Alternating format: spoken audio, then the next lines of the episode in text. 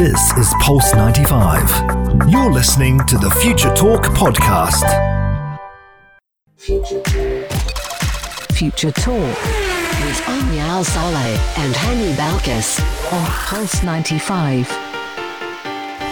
Hello, hello, and good afternoon. Welcome back to Future Talk right here on Pulse 95. This is the one and only place where we bring you the latest in robotics, artificial intelligence, gadgets, and applications. All that you need to know about what's happening in the digital world, both in the UAE and around the world, is being brought to you right here on Pulse 95. Yes, indeed, Omni. And talking about the UAE and the world, the UAE's Mars mission, Hope Probe, has made its first vital course correction. We're talking about the Hope Probe that was launched earlier this year. Yes, indeed.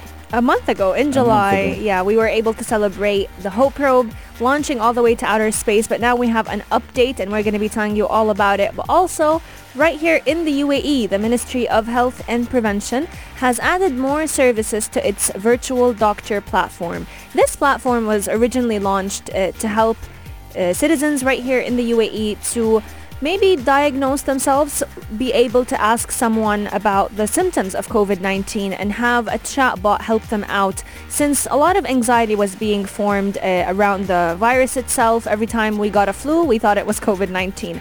Um, but now more services are being added to that platform and we're going to be telling you all about it. Yes, and we do have an interview with Daniel Watson, who is the founder and CEO of SafetyNet Tech and the MIT 35 under 35 EU and the global winner of the 2012 James Dyson Award. He created a device that uses AI technology to alter the behavior of fish and other marine species which has been demonstrated to reduce unwanted bycatch by upwards of 60%. Very interesting interview and talk about we have today. Yes, indeed. Hani is a fisher himself. You do like to go fishing, Yes, so um, it's definitely interesting to see how can we make sure that we don't uh, hurt other fish as we go ahead and hunt for certain species. Lots and lots is going to be coming up right here on Future Talk, so make sure you stay tuned. And we want to remind you that we are also live on YouTube. So if you want to uh, associate a face to the voice, you can definitely head onto our YouTube channel, Pulse 95 Radio. We'll be here to keep you entertained, but keep Pulse 95 locked because we're going to be right back. You're, listening, to Pulse 95. Pulse 95. Daily digital news. Bits and bytes connect our world. We're talking about the UAE Mars mission and how the Hope probe made its first vital course correction. Now, last month, the UAE did launch the Hope probe, which is set to orbit Mars and give us information about the Martian planet and let us know what do we have a future on Mars. Now, the UAE's first spacecraft did head for Mars and did successfully adjust to its trajectory to ensure the probe remains on course. Now, completion of the, pro- uh, the probe's first trajectory correction maneuver did involve firing the Hope's probe's six Delta thrusters for the first time in seventh month journey to the red planet. Now, this is definitely a great achievement because it is the first time uh, the UAE's Hope probe has deployed its Delta V thrusters, but also because it defines the path to cruise Mars. And the fact that it was able to do that successfully means that it is on the right track to arrive to Mars within the next six months. The spacecraft is expected to make seven vital course corrections throughout its journey of about 493 million kilometers to Mars. And uh, we all know that Hope, the Hope probe actually started a journey from Japan, from the Tanegashima Space Center on the 20th of July. But engineers overall have been saying that the performance of the rocket and the spacecraft during the launch and the early stages of its journey have been outstanding. So there has been a very accurate trajectory, which means that it will hopefully arrive to Mars in the time and date that it was supposed to arrive in. Now, it is expected to be around February 2021 when uh, the Hope probe will go into Mars's orbit, and when it reaches the red planet, Hope will then collect data to help build the first full picture of its climate throughout the Martian year. It will then explore the atmosphere of Mars globally while even sampling daily and seasonal timescales. Understanding atmospheres of other planets as well will allow scientists to better understand our own world and others in the universe. 100%. And we've talked before about how important all the research that we're going to be getting from the Hope probe it is for researchers right here in the UAE, but also researchers around the globe because uh, because all of this information will actually be free sourced. So anyone can go ahead, make the most out of it and produce information that will help us figure out how to live on Earth better, make sure that our atmosphere is being well taken care of, but also hopefully make Mars our home one day. But other news is happening right here in the UAE. Yes, and speaking about home, the Ministry of Health and Prevention, MOHAP, did add more services to its virtual doctor platform. Now, that new setup does respond to queries on COVID-19 and it does connect people with illnesses to doctors. Now, Omni and I have talked about telehealth a lot, especially during the coronavirus pandemic and how important it is as a lot of people do have a little bit of a paranoia mm-hmm. uh, since the COVID-19 pandemic did begin about going out and going to the hospital. So virtual doctors have become the next best thing. But a series of additional telemedicine and health monitoring services have been added to the Ministry of Health and Prevention's MOHAP's virtual doctor platform. Now, the new services will offer remote specialized care and even medical consultations through digital means. Now, uh, as we've mentioned before, Virtual Doctor is not a new platform. It was actually launched at the beginning of the COVID-19 pandemic right here in the UAE, and it was basically used to help citizens connect with a chatbot, figure out if the symptoms they have are that of a regular flu or if they are associated with the COVID-19 virus. But now that we've actually seen how how much impact telemedicine has had and how much help it has provided to the citizens, this platform is expanding to help out patients with chronic diseases as well. So there will be a medical staff working around the clock to streamline ways of communication with community members, but also to raise awareness on what are some of the best practices that we can use for infection prevention. Now, the virtual doctor platform uh, will actually be bringing together a highly qualified and well-trained staff to respond to public inquiries, but best part about it is that it's available in a number of languages. So that includes Arabic, English, Chinese, German, French, Indonesian, Russian, and several Indian languages as well. Yes, and this will actually reduce and limit misinformation and it will reach out to a wide array of people. Just like Omnia said, it is available in many languages, thus many people from various nationalities could use the service and it will actually help reduce the flow of patients with normal cold and flu cases mm-hmm. as a lot of people do get paranoid. Some of them want to go to the hospital because they have a cold and flu and might think it's COVID-19 and vice versa. A lot of people don't want to go to the hospital because they're scared they'll catch it. Let us know, 4215 Durat Salah, what do you think about having a virtual doctor in the palm of our, your hands? Big thanks to uh, the Ministry of Health and Prevention right here in the UAE for doing their best to making our lives easier. You're definitely right, Hani. And the best part about it is that this platform is also now helping out those with chronic diseases. So if anyone wants to go ahead and get a consultation, especially senior citizens, they no longer need to head out of their houses. All they have to do is head to the online platform. If you just type up Ministry of Health and Prevention Virtual Doctor, it'll pop right up and it's very easy. You can actually consult with a doctor, find out what is the best course of treatment and head to the hospital to receive it. Or even easier, if you need to get a prescription, you can even do that online. Let us know your thoughts. Have you tried it out yourself? 4215 du Etisalat or slide into our DMs at Pulse 95 Radio. Coming up on Future Talk, we have a very interesting conversation all about reducing bycatch when it comes to fishing. Right here in the UAE, fishing is actually a very important part of our culture and tradition, but what can we do to make it safer for the environment as well as improve uh, the fishing results for those fishermen. So make sure you stay tuned because coming up we're going to be talking to Daniel Watson, the founder and CEO of Safety Net Tech. Keep Pulse 95 locked. We'll be right back. You're listening to Pulse 95. Pulse 95. Future Talk with Omnia Al Saleh and Hani Balkis on Pulse 95. Fishing holds quite a historical significance in the UAE. It is a very important part of our tradition and it's a very interesting sport for everyone who has lived here.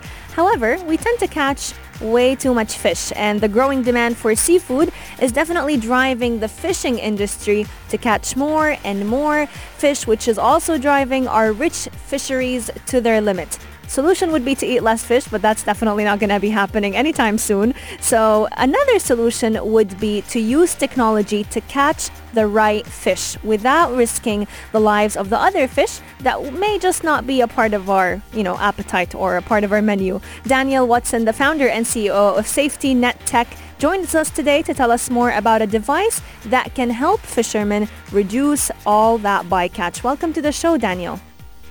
Thanks so much. It's great to be here. It's a pleasure having you, Daniel. Now, uh, when I saw when I saw this this invention, I kind of the first thing that came to mind is that first of all, I never knew that uh, people actually uh, like fishermen actually cared whether or not they were getting the right fish. I thought they would just cast a net mm. and whatever comes comes.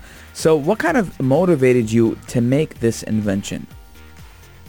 So, this uh, it's a really good question. Thank you. And I think what we found over the sort of 10 years or so that I've been working on this is is a whole range of different reasons for people to sort of start addressing the problem of bycatch. Mm. Um, when I started, I was an idealistic young student and I was like, we have to change the world. We've got to fix this problem, make it better because it's good for the world and we need to feed people, etc. And that's still true. It was still absolutely true and underlines the reasons why we as a company work in this way.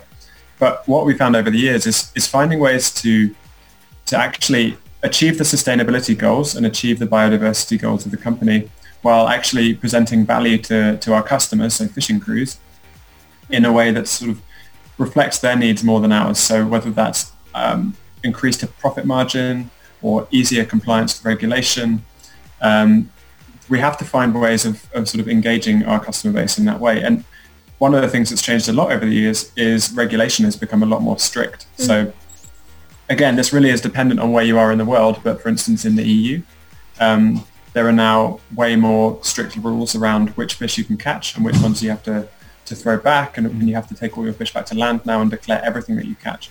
So it's now impossible to throw fish back without being fined or, or even worse.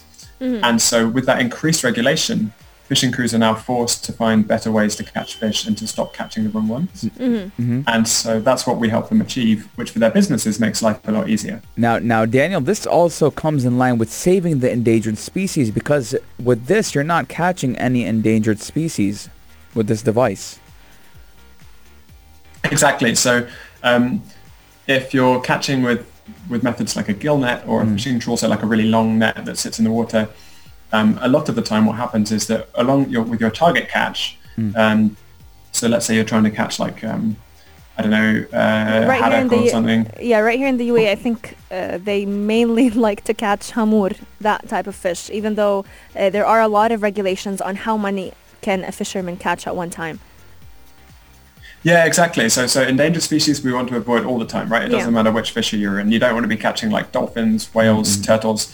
Um, that's that's a, a, no-brainer. You always want to avoid them. Mm-hmm. But like you say, there are also rules about how many fish you can catch. And so, if you're catching in uh, some waters where you can only catch a certain number of tons of fish per year, you need to make sure that you're only catching that number mm. because otherwise you could be fined 100%. And uh, Daniel, you've created this device uh, called Pisces that can actually reduce unwanted bycatch uh, by up to 90%, which can definitely save more fish, but also help the fishermen. Can you tell us more about the technology it's based on?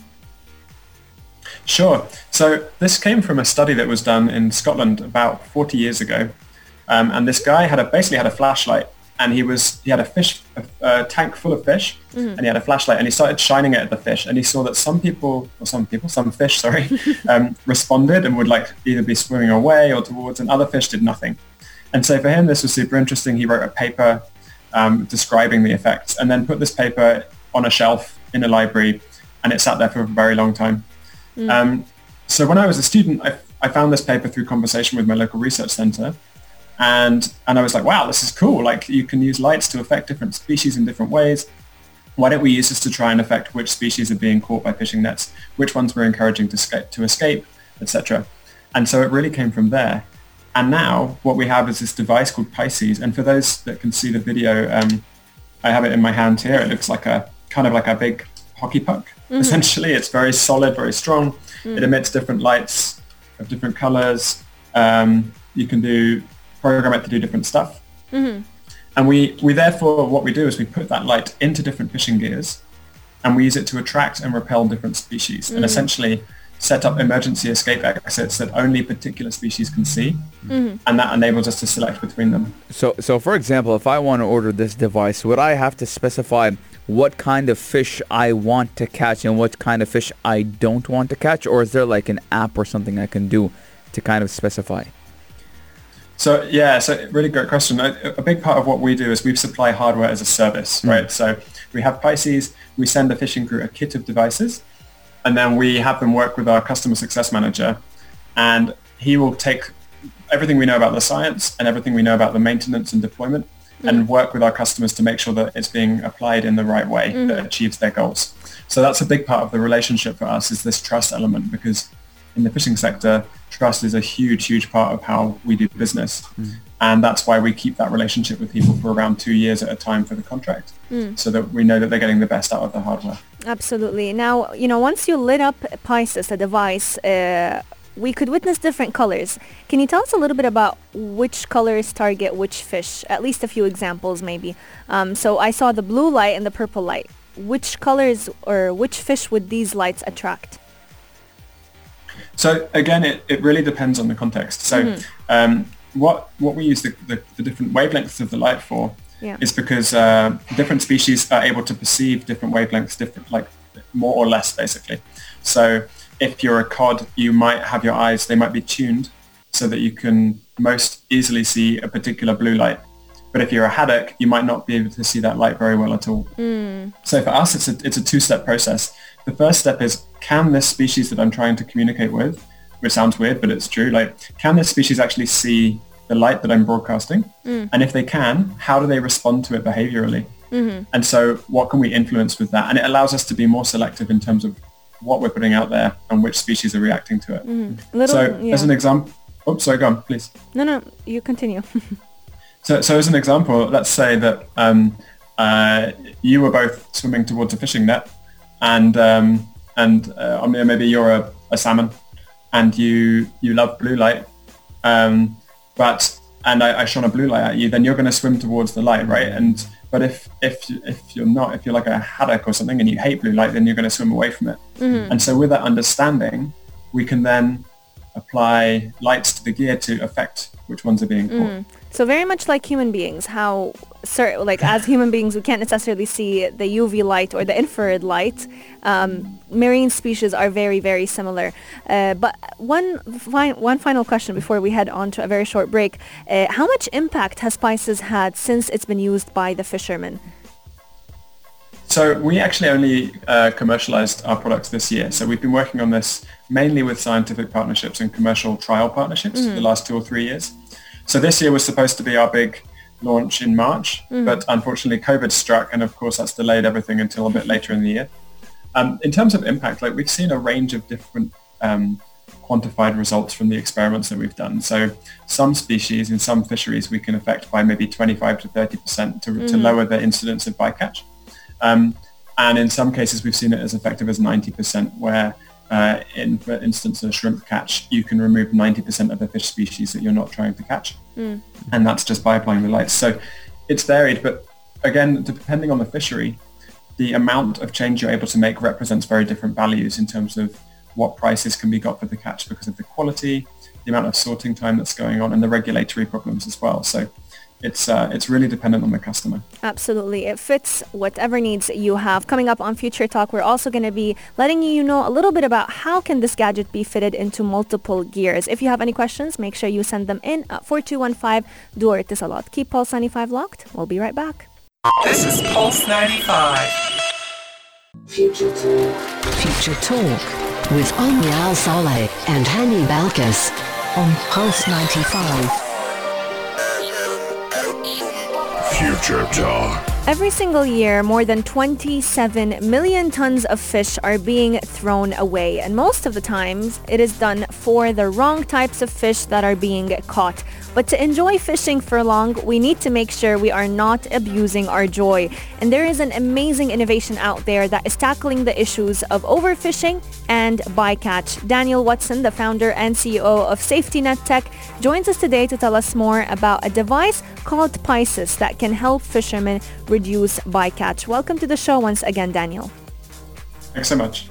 Uh, Daniel, right before the break, we were talking all about the device, uh, how it works, how it uses LED light to basically attract the fish that we are planning to target and uh, not produce certain light that would attract the fish that we're not targeting. Um, but a question comes to mind.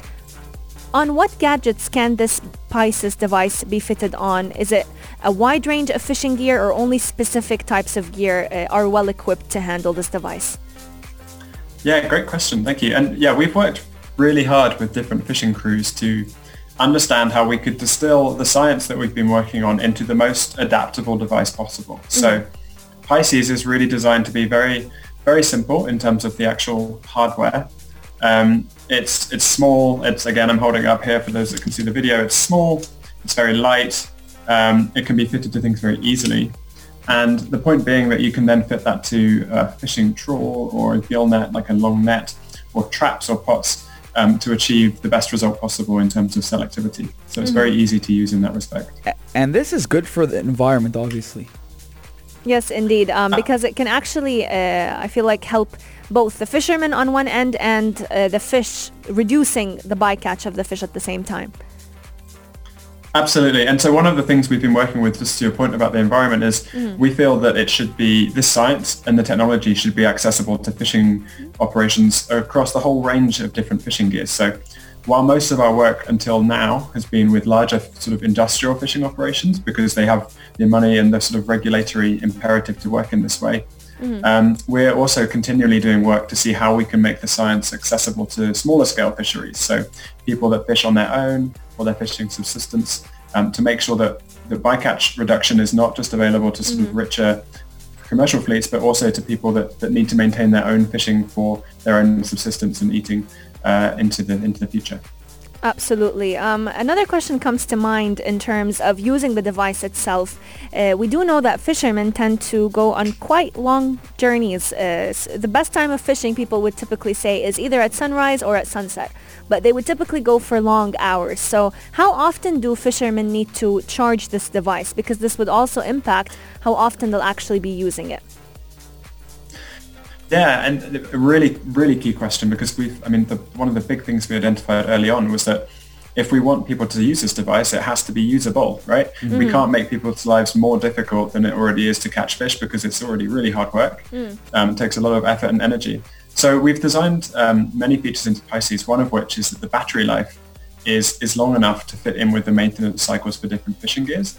So on a usual setting, the Pisces lasts for hundreds of hours. So you can imagine that's probably multiple weeks of fishing. Oh, wow. Um, if you need it for some reason to be su- super bright, like at its brightest setting, which is very, very bright, and you definitely shouldn't really uh, Be using look it. at too directly, um, is uh, is it, it- sorry, I shouldn't say that. It is still safe, but um, but it's uh, but essentially, if you have it super bright, um, it lasts for about 60 to 70 hours. So we've got it there so that it, it gives you that range of options, and even within a very sort of like longer term fishing operation that might be fishing for 12 hours a day, five to seven days a week, you can see that the battery life would still fit within their maintenance cycles. When the nets are out of the water, they can charge it, etc. Mm-hmm. Yeah. Now, not only does the environment benefit from this device, but there's a lot of benefits for the fishermen themselves because obviously they're reducing time with bycatch. What kind of benefits can we see that the fishermen are benefiting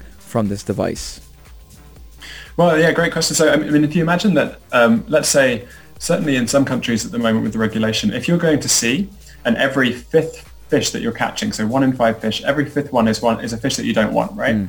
Um, at least in the EU and the US right now, you have to take that fish back to land, right? And and you can't sell it for very much money, or you maybe you, if it's endangered, you can't even sell it at all. True. So you're currently losing up to 20% of your profit margin So if you can make it, if we can make it for fishing crews that they're only catching the fish that they want, that's an extra 20% of their profit margin. Plus, they're using less fuel because they're not having to go back out to go and catch more fish to make up for the loss of the fish that they're getting the one in five, right? So better fuel use, better profit margin, less work. Like if you're sorting through all your fish on the deck, um, that means you have less work to do because there's less to take out. And the mm. quality of the fish that you're catching is better because you're not catching lots of random stuff with it mm. that, that could affect the quality of your catch. Um, there's a, a bunch of other sort of useful things around regulation, like if you're not catching the wrong fish, you're not going to get fined. Mm. It means you can hang on to your fishing rights because you're not breaking the law by catching the wrong ones. So there's there's lots of upside for fishing crews that choose to use this. So ba- it's basically a win-win situation. You got the fishermen are happy, the fish are happy because the endangered species are are they're still endangered, but they don't have that risk of being caught by fishermen. I love the idea, uh, and and I believe that most fishermen should use this, this device. Thank you. And you'd think you'd I mean you'd think that that with all those upsides it would be an easy sell, right? Yeah. Um, you just say like, hey guys, you buy this, it's all great, and, and everyone wins. But it's still pretty hard work. I think the, the fishing industry in general can be quite conservative. Um, They're great people. They're very helpful when, when you ask for help, and like they will support if they can. Um, but it's a it's a you know it's a it's a very old industry. Um, there've been a lot of issues around laws and science and different advice from governments for the fishing sector. So naturally, the trust there isn't always so high. So one of the biggest things that we have to do to get started is to build that trust and relationship with our customers so that they, they can understand how we're trying to help, um, how it benefits them and why they can use it. Uh, and the more that we that we build those relationships with people, the more we can show those examples to other fishing crews, and it, it helps us in our mission. And I, and I believe with this traditional fishing, a lot of people wouldn't look at technology to, to help them because they're, True. they're they're used to something for the past 200 years and they know this is the way to do it and they're getting results. But coming back to technology and technology in general, uh, what can, can technology do for nature? How can we benefit from technology? Well, I think um, one of the, the trends that we're seeing at the moment, which is brilliant, is actually one of the biggest issues that we have right now is is not really being able to measure what's going on in nature, right? So, um, looking at the oceans, for instance, okay, we have satellite technology, which is increasingly making it possible to to see what changes are going on in the ocean, which otherwise we simply couldn't reach. Um, we have sensors that are being deployed that can start to beam um, data back to us as well that we can analyze in, in the case of all sorts of changes that are going on. Um, but even when you see things like um, we now have people who are producing amazing devices like this thing called the audio moth, right? It's basically this connected microphone that you can put in a tree in a rainforest and it can start listening to the environment around it to hear what species are flying past or what's going on in there and then it can transmit that back. So this ability to measure things and observe them hmm. is rapidly changing, which means that if we can measure it, we can start to figure out how to manage it. And that has been the biggest thing for us as a company is that we've we've changed our focus from very explicitly bycatch reduction into um, sort of measuring, observation, measuring, and then response. And, and Pisces is one way that we respond. But the other things that we're doing is starting to look more at the world around us and start to measure it and see where changes need to happen and how we can build technology to respond to that. I love so it. this data is, yeah, it's getting much more accessible. 100% and observation is definitely one of the key f- things that we should do to be able to solve an issue. Coming up on Future Talk, we're going to be telling you more about what technology is being used and how it's helping out in the conservation of nature, as well as the future plans for the device Pisces. If you have any questions for uh, uh, our guest, please make sure you send them in at 4215 du Etisalat or slide into our DMs at Pulse 95 Radio. Keep Pulse 95 locked. We'll be right back. Pulse 95. Future Talk with Omnia Al Saleh and Hani Balkis on Pulse 95. Future Talk. Today's guest is definitely a very interesting one because we're tackling a topic that I think you, Hani, are specifically interested in. You've been on more fishing trips than I have been in the past few years. Mm. Yes, I mean 100%. And uh, w- when we fish, sometimes we would catch the wrong fish, and I, it never came to mind that maybe one day we could use technology to only catch the right fish and kind of put the wrong fish, let them swimming in the ocean all alone, and catch the fish we want. And to do that, who did we bring today? To do that, we're going to be talking to Daniel Watson, the founder and CEO of Safety Net Technology, who is joining us today to tell us more about a device that sounds quite simple, but is very, very powerful. It can actually help fishermen reduce bycatch by about 90%. And this device actually operates by using LED light. So little did we know, light can actually guide the right fish that we plan to target as fishermen. Welcome to the show once again, Daniel. Thanks so much.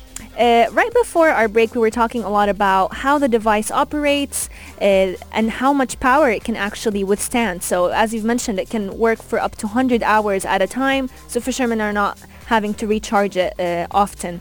But a question that comes to mind, apart from this device that operates based on light technology, what other uh, tech have you witnessed when it comes to conservation technology in terms of trying and saving our nature as much as we can? Yeah, absolutely. There's, there's more and more of this happening. So I think we're seeing a lot of grassroots technology being made by people who um, perhaps are from the research field or from the sort of academic and science background, but as different types of technology become more accessible, so things like um, the Raspberry Pi, which is like a tiny computer in a box mm. um, with different modules like cameras that you can attach to it, sensors. Um, you can even now buy satellite communication uh, boxes that you can just plug straight into these things so you can transmit your data back. Um, so that's a lot of the data side of things. But in terms of um, in terms of actually increasing biodiversity or maintaining it and, and conservation in that respect, we're seeing a whole range of different types of approaches. Some are really low tech, mm. like um, big, like specifically shaped concrete blocks, right? Put into the ocean around wind farms that encourage habitat formation by particular marine species. Mm. So you're starting to see fish breeding there, which means they have a safe space to go and like breed and repopulate. Um, where previously it might have been inaccessible to them. Mm-hmm. So that's like, it seems very crude, but actually the outcome is incredibly useful and interesting. But we're also seeing things where, for instance, people are making these autonomous vehicles that can swim over coral reefs and can photograph them and map them so that you can see the state of the coral reef and how they need to be changed to, to sort of preserve them. And another company called, Coral Vita, who are able to grow coral at 50 times the normal speed that coral grows. Wow. So that they can start to grow it in tanks in Grand Bahama, which sounds like a nice place to work. um, and then they can grow them super fast and then they can replant them out in the reefs and start to sort of rebuild those, those reef sections as well over time with, with corals that are much stronger than normal so they can withstand temperature change and all sorts of things. Mm. So there's some great progress going on in that respect. 100% and we've definitely uh, been lucky enough to know a little bit more about Pisces mm-hmm. and how it's actually helping save a lot of the fish mm. ecosystem that we've been seeing. And right here in the UAE I feel like fishing is definitely a part of our tradition. It's, it's, it's, a part of the culture. it's a big part of the tradition and culture. If you can if you go right now near uh, the Sharjah the Sharjah beach you can see a lot of fishing boats going out and doing their daily fishing routine. And it, again, I just keep I keep saying this. It never occurred to me that may, that fishermen had this problem of of bycatch, and now we do have the solution. So this is a great solution, a great device, and I'm happy to know about it. Any future plans uh, for Pisces, uh, Daniel, that we should be on the lookout for? Um, well, so we're, we're constantly applying it to new fishing gears and new different species. Um, we're also starting to this alongside this measurement idea. We're starting to fit um, different sensors and equipment to our devices to try and capture that ocean data as we go out and have these applied to different fishing gears. Mm-hmm. And that has been very, very kindly supported by the Expo Live um, cohort, cohort five. Um, so that, that development work is being is being supported in that way. And I guess I guess a common thread there is that with conservation technology, um, it's an emerging space. Mm. There's lots of cool stuff happening, but it is an area where investors and sort of financial support tends to be harder to find. Absolutely. So I think what we're seeing now is, is hopefully some more interest interested investors because we're solving real global problems and showing how the value is, is transferred to those end users and customers while achieving real sort of like good progress in terms of environmental and biological safeguarding. Mm-hmm. Um, so I guess the message I would, I would try and put out there is like, yeah, people, now is a good time to start working on this kind of thing.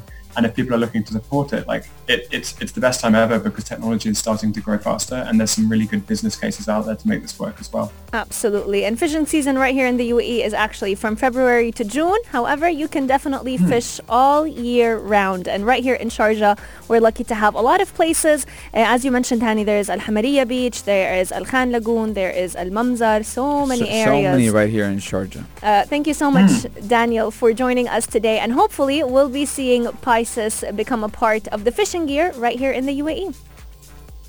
Thanks so much for having me. It's been great. Thank you for your time, brother. To everyone tuning in to us right now, thank you so much for lending us your ears for this hour. Future Talk is coming to an end, but we will be joining you once again, same time, same place tomorrow. So keep Pulse 95 locked. We'll see them next time. This is Pulse 95. Tune in live every weekday from 2 p.m.